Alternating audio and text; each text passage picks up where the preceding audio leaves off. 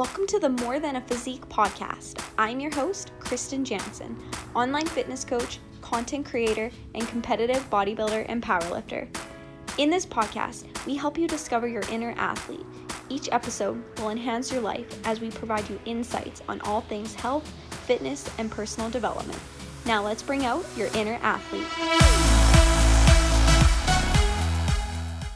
Hey everyone, and welcome back to the More Than a Physique podcast, where we discuss ways to ignite all areas of your life surrounding health, fitness, and becoming mentally elite.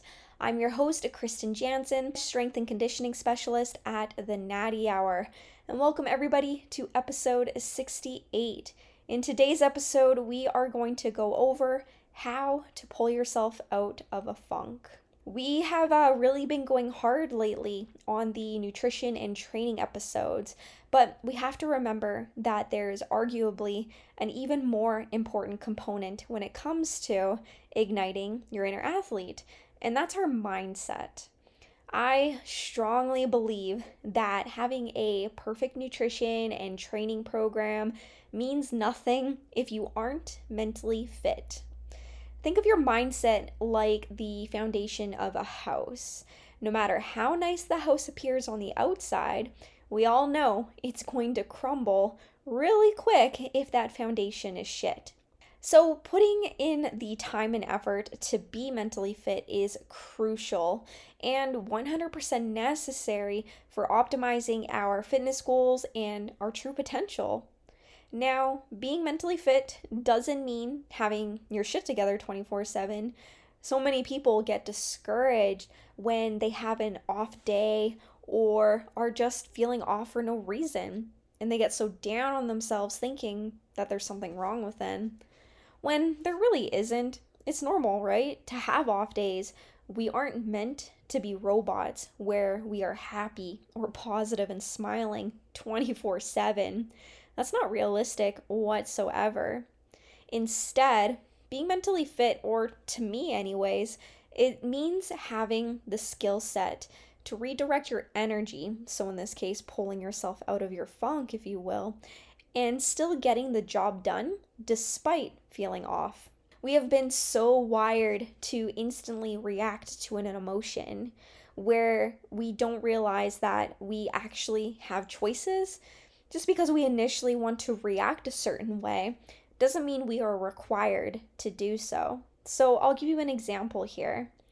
I'm guessing you've had tough days at work, right? And after those tough days, the last thing you want to do is go to the gym. When we experience this emotion, our initial reaction is to skip the gym. Before exploring our options, so many people will just go with that initial reaction. Just because we feel like skipping the gym doesn't mean we are required to. And I get it, willing yourself to go to the gym when you don't want to is torture, but only at first. I imagine that some of you listening have pushed yourself to go to the gym despite not feeling like it before. And what typically happens after the workout? Often you feel better, right? That's what we are going to talk about today. How do you go from not wanting to do something, but doing it anyways, especially when you know it's necessary for moving your needle forward? Now, before we get into that, I want to preface this by saying that this is a skill set and it takes lots of practice. Building up our ability to be mentally fit is no different than working out. You know, when we first start working out, say you're going to do bicep curls for the first time, they're really tough at first, right? Especially if you're not used to it. But maybe the following week it feels a little bit easier. And then the week after that, you become a little bit stronger, and then stronger and stronger in time. You wouldn't have gotten stronger if you didn't keep putting in that consistent effort. Building up our mindset is the exact same way, where we have to keep putting in that consistent effort. You can't just listen to this podcast, feel good for five minutes, and then carry on your day. What I'm about to go over with you, you have to take the time to actually do the hardest job ever, and that's to execute. So let's go over some strategies that you can implement here. I think the most important thing we want to consider is exploring our options more. So, when you are making a decision to do something, don't just explore one option that is your initial reaction. What are the other options you have available? And I think most people do this when they are making decisions over things that don't have a lot of emotions attached to them, such as like picking which route to take to work, for example. It's when our emotions are high and we feel out of it that we stop focusing on all of the options available. And this is because our brain is trying to solve the problem as quickly as possible. So it's easy to revert to that initial reaction that first comes to mind.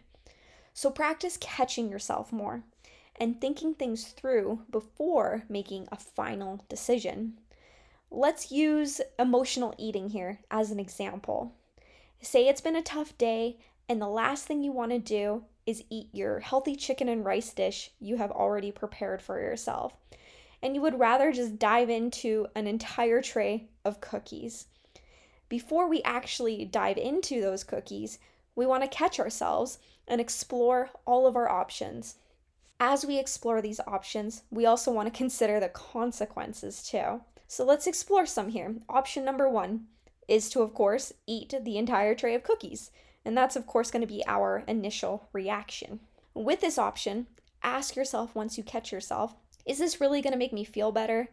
And if the answer is no, it's probably going to make me feel worse, then it's time to explore another option. Option two eat the meal that you have prepared for yourself. With this option, you know, ask yourself again is this going to make me feel better? And in this case, it's going to be different for everyone, but maybe your answer is here yeah, maybe it'll make me feel better, but I'm afraid I might still want those cookies that I'm craving. Okay, well, you know, if you're afraid of that, let's consider another option. Option number three is still to eat the meal that you have prepared for yourself and then have two cookies for dessert. Maybe with this option, it will allow you to still adhere to the program as well as satisfy your craving. Do you see here how just stopping for a second and exploring your options for a few minutes allows you to achieve the best of both worlds? In this scenario, anyways, some of you may be wondering about, you know, the two cookies and how they might not fit into your macronutrients or whatever your nutrition plan is. And honestly, I really don't care. If having this thought process allows you to have two cookies instead of 12, that is way more important than trying to fit the cookies into your macronutrients. Have the two cookies, celebrate that as a win, and call it a day. Let's go over another example. Let's really drive this point home here. We're going to revisit the idea of wanting to skip the gym because I know we all feel this way more often than not, myself included. So, in this scenario, option number one, of course, is going to be to skip the gym. That's your initial reaction. With this option, you want to ask yourself, is this going to make me feel better? And maybe the answer is going to be probably not. I'm sure I'll feel guilty, but I can go home and binge on my favorite Netflix show. I'm going to assume that most of us don't really want to feel guilt during our downtime in the evening. And if skipping the gym is going to create that, it's time to explore another option. So, option number two is to go to the gym, get a quick workout in, and then you can go home and enjoy maybe one episode. Maybe with this option, that's going to allow you to feel more energized for the evening after a workout and still allow you to enjoy an episode where you are still achieving best of both worlds. Taking the time to explore your options despite how you are feeling can really help you decide what's going to objectively be best for you. Now, it's not always easy to do that, especially in the heat of the moment. It's not easy to catch yourself to weigh out your options like this. It's not impossible though, so let's go over some exercises that are worth implementing into your day to day right now so that way you can better catch yourself in the heat of the moment. The first one is breathing more. In saying to breathe more, I know it sounds counterintuitive. It's like saying that you wish you had more time. What I'm actually talking about here is intentional breathing, where we periodically focus on deep breaths with the intention to oxygenate our brains and calm ourselves down. there has been so many benefits to focusing on deep breathing, such as improvement in our blood flow, immunity, and sleep. It's also been shown to calm down anxiety and even reduce inflammation. Think of deep breathing as a natural painkiller. So, the first exercise with this is to implement the 3 by 3 by 3 method, where three times a day you just take three minutes to focus on deep breathing. The deep breathing is where you are going to take three seconds to breathe in, hold your breath for three seconds, and then three seconds to breathe out. If you can do this every hour, even better, but start off slow, start off doing this three times a day. And in order to actually adhere to this schedule, I want you to set an alarm in your phone and schedule out three minutes for yourself three times a day. That is only nine minutes of your time. I'm sure we can all take nine minutes out of our days to schedule in this exercise. But you have to schedule it into your phone because it may sound easy, but I promise you, you're probably going to forget to do it. So take two minutes right now. Go schedule it into your phone. Go ahead. I, I'll wait till you're done. Once you feel you have a handle on this, I would then progress this exercise by applying the 3 by 3 by 3 method in moments of stress and anxiety. Being able to catch yourself during these moments and calm yourself down is such an effective way to shift your energy versus just instantly reacting to your emotions and making a decision that you may regret later. Catching yourself in stressful moments allows you to assess the situation because it calms you down, oxygenates your brain so that way you can think more clearly.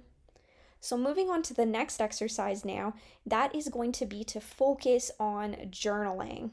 And I know some people roll their eyes at journaling, but it helps more than you might know. So, why is it so great? It actually teaches you to stop and listen to your thoughts more. Our brains are constantly going and thinking all day long. There are so many thoughts that you can't even recall that you have had because of how active your brain truly is throughout the day. Journaling allows you to hear yourself more, which we already know is such an important skill set to have, especially when we are trying to shift our focus and be more productive when we are feeling off. Journaling as well has been shown to relieve stress keep your thoughts organized, boost memory, inspire creativity, and encourage yourself to self reflect more. I've actually had numerous clients completely change just their eating habits strictly from putting more time and effort into journaling more. So make the time to put pen to paper again. It doesn't have to be much, just take 10 to 15 minutes a day. Take that time to jot down a couple of things here. What I would start off with is Firstly, what are you grateful for? Three good things that happened today. And what are your goals for tomorrow? And if you don't have time to write things down or you don't want to for whatever reason, at the very least, just list those things off out loud at the end of the day. The next exercise to focus on here is what are you listening to? And I'm talking about music and podcasts. Do you put on a sad song when you feel sad or a happy or an uplifting song? I understand listening to music that's in line with your emotions, but it doesn't make you feel any better. So if you're sad, listening to a sad song is just going to make you feel sadder. It often prolongs the negative emotion you are experiencing. So, as much as I love my sad and angry punk rock music too, I would rather be productive and listen to something more motivational that I know is going to shift my mood and my mindset. It's actually been shown that our thoughts generate our emotions. So, if you are watching a bunch of negative shows on TV or listening to a bunch of heartbreaking songs, all I have to say is it's not helping. So let's use science here to our advantage and focus on creating an uplifting playlist that you can not only listen to when you're feeling down and out, but on a regular basis so we can ensure we are creating more positive emotions and experiences for ourselves. I'm also a big fan of podcasts. I'm guessing you are too if you're listening right now, but make sure to put that effort in to listen to a personal development or motivational episode each day to help generate that positive energy more and more. And my last recommendation is going to be to focus on yourself. Only you truly know what you need. And sometimes that means being okay with not feeling okay. Our brains have been wired to believe that we're not supposed to feel bad, when in actuality, sometimes you just need to go through the motions of not feeling okay. So listen to yourself and what you believe you need and spend that time focusing more inward. So, like, do you need to nourish your body with fresh vegetables, or do you just need to take a night off and have some comfort food? Do you need to rest and focus on recovery, or do you need to feel more accomplished and go crush a workout? Spend the time to find your happiness, and you'll get out of your funk in no time.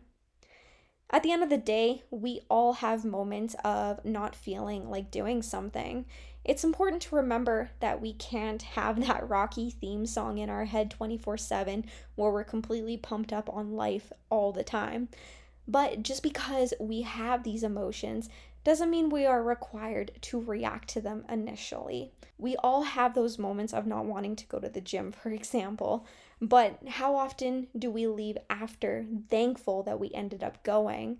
Quite often, right? We have moments of not feeling like working out, just like we have moments of not feeling like brushing our teeth. The only difference is we don't ever skip brushing our teeth. At least we shouldn't, anyways working out and everything else in regards to what we need to do to move our needle forward needs to be no different. So fight through those I don't feel like it moments. Don't be afraid to explore your options because you always have them, so use them to your advantage. You might be surprised of how you feel on the other end. All right, team, that about wraps up this episode. Thank you all so much for listening. If you enjoyed it, if you found it helpful, as a thank you to me, please do me a huge favor and be sure to share this on your social media. Maybe share it with your friends and family. And if you haven't already, please be sure to go leave this episode a review on iTunes. It really helps me out. It helps other people find the episode so we can ensure that we help more people, just like this episode was able to help you. So, thank you all. I look forward to chatting with you all again very soon. But until then, go out there, strive for more, be more, and ignite your inner athlete.